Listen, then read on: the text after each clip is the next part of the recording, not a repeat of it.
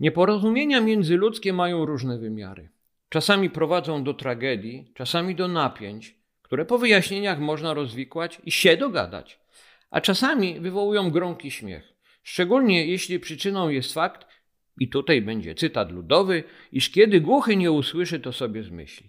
Tak właśnie na przykład jest z pewnymi istotami, które dla potrzeb niniejszego felietonu nazwę mamciuchami. Co to są mamciuchy? Jakie istoty to są? Dziwaczne stwory, które możemy sobie przyrównać na przykład do bazgrołów, fruwających stworów podobnych do worków foliowych, czarnych dziur przemierzających wszechświat, odżywiających się kosmicznymi odpadami radioaktywnymi, albo czegokolwiek, co jesteśmy w stanie sobie wyobrazić, albo nawet niekoniecznie jesteśmy w stanie. Istnieją ponoć, nawet na pewno istnieją, filozofie, które stanowią, iż rzeczy wyobrażone stają się w jakiś sposób realne. Ale czy fakt skreślenia kilku zdań o nieistniejących w rzeczywistości mamciuchach czyni z nich byty? Chyba niekoniecznie. Gdyby tak było, to świat byłby dziwowiskiem nie do opisania.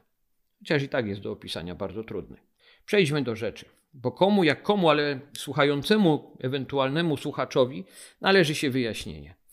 Fakt istnienia mamciuchów wynika po prostu z niedosłyszenia, lub też może precyzyjniej z nieuświadomienia sobie przez mówiącego te słowa przerwy międzywyrazowej pomiędzy, i tutaj muszę powiedzieć uważnie, słowem mam, a słowem ciuchy.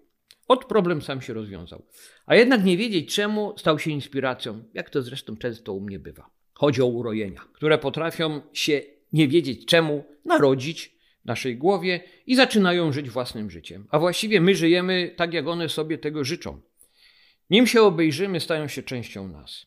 Ileż to razy wydawało nam się, że ktoś na nas krzywo spojrzał, nie darzy nas sympatią, stara się nam zaszkodzić i tak dalej. Urojenia rosną w nas bardzo szybko. Kiedy już są za duże, to sami nie możemy sobie z nimi poradzić. Ale nawet ktoś życzliwy też, bez pomocy osoby, w głowie której tkwią, też niewiele może z nimi zrobić. Bowiem bardzo trudno komuś przekonanemu do swoich wizji wytłumaczyć, że prawda wygląda zupełnie inaczej. Człowiek żyjący urojeniami nie chce się z nimi rozstać.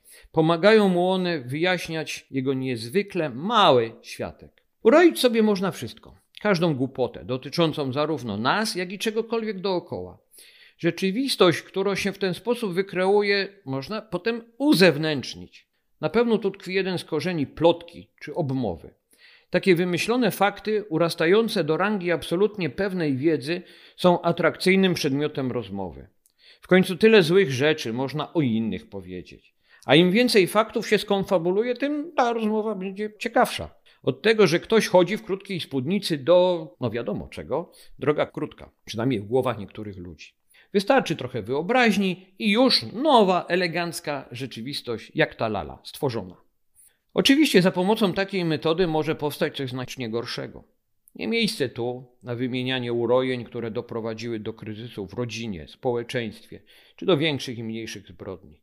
Zawsze jednak u ich początku leży jedno: nie trzymanie się rzeczywistości. Jeżeli człowiek nie wierzy w Boga, bo to nie nowoczesne, to czasem z pojedynczych elementów, jakich sam go sobie stworzy. Będzie on wtedy wykrojony akuratnie na jego potrzeby. Nie za bardzo wymagający, niezbyt surowy. Taki Bóg niekoniecznie będzie ingerował w życie. W ogóle najlepiej go sobie stworzyć niezbyt dookreślonego, żeby można było zależnie od potrzeb przydawać mu takie cechy, jakie w tej chwili byłyby nam najbardziej potrzebne. Oczywiście takie coś działa też w drugą stronę. Czasami niektórym się wydaje, że Bóg nie jest albo nie powinien być miłosierny. I budują sobie odpowiednią wizję Stworzyciela, takiego głównego księgowego, który liczy zaległości i dotrzymać porządku w jego oczach jest rzeczą niemożliwą. Jedni i drudzy stają się dla otoczenia przykrzy.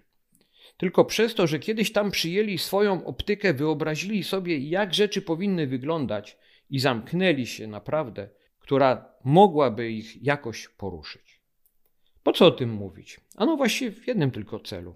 By w ciągu życia nieustannie się pilnować. W porę wychwytywać sytuację, w której nasze wyobrażenie o jakimś fragmencie otaczającej nas rzeczywistości niebezpiecznie odbiegają od samej rzeczywistości. Najogólniej, jeśli dziś rzeczy wydają się nam bardziej pokrzywione niż były wczoraj, Znaczy, że powinniśmy się otrząsnąć, na świat spojrzeć tak, jak na to zasługuje, to znaczy widzieć jego dobre i złe elementy, ale nie dopuścić, by w głowie siedziały nam mamciuchy, pożerające wszystko poza sobą, czyniące z naszego widzenia świata rzeczone, nieopisywalne dziwowisko, bądź śmietnik bezużytecznych urojeń. Jak zwykle i tym razem też za krótko mówił do Państwa Piotr Sutowicz.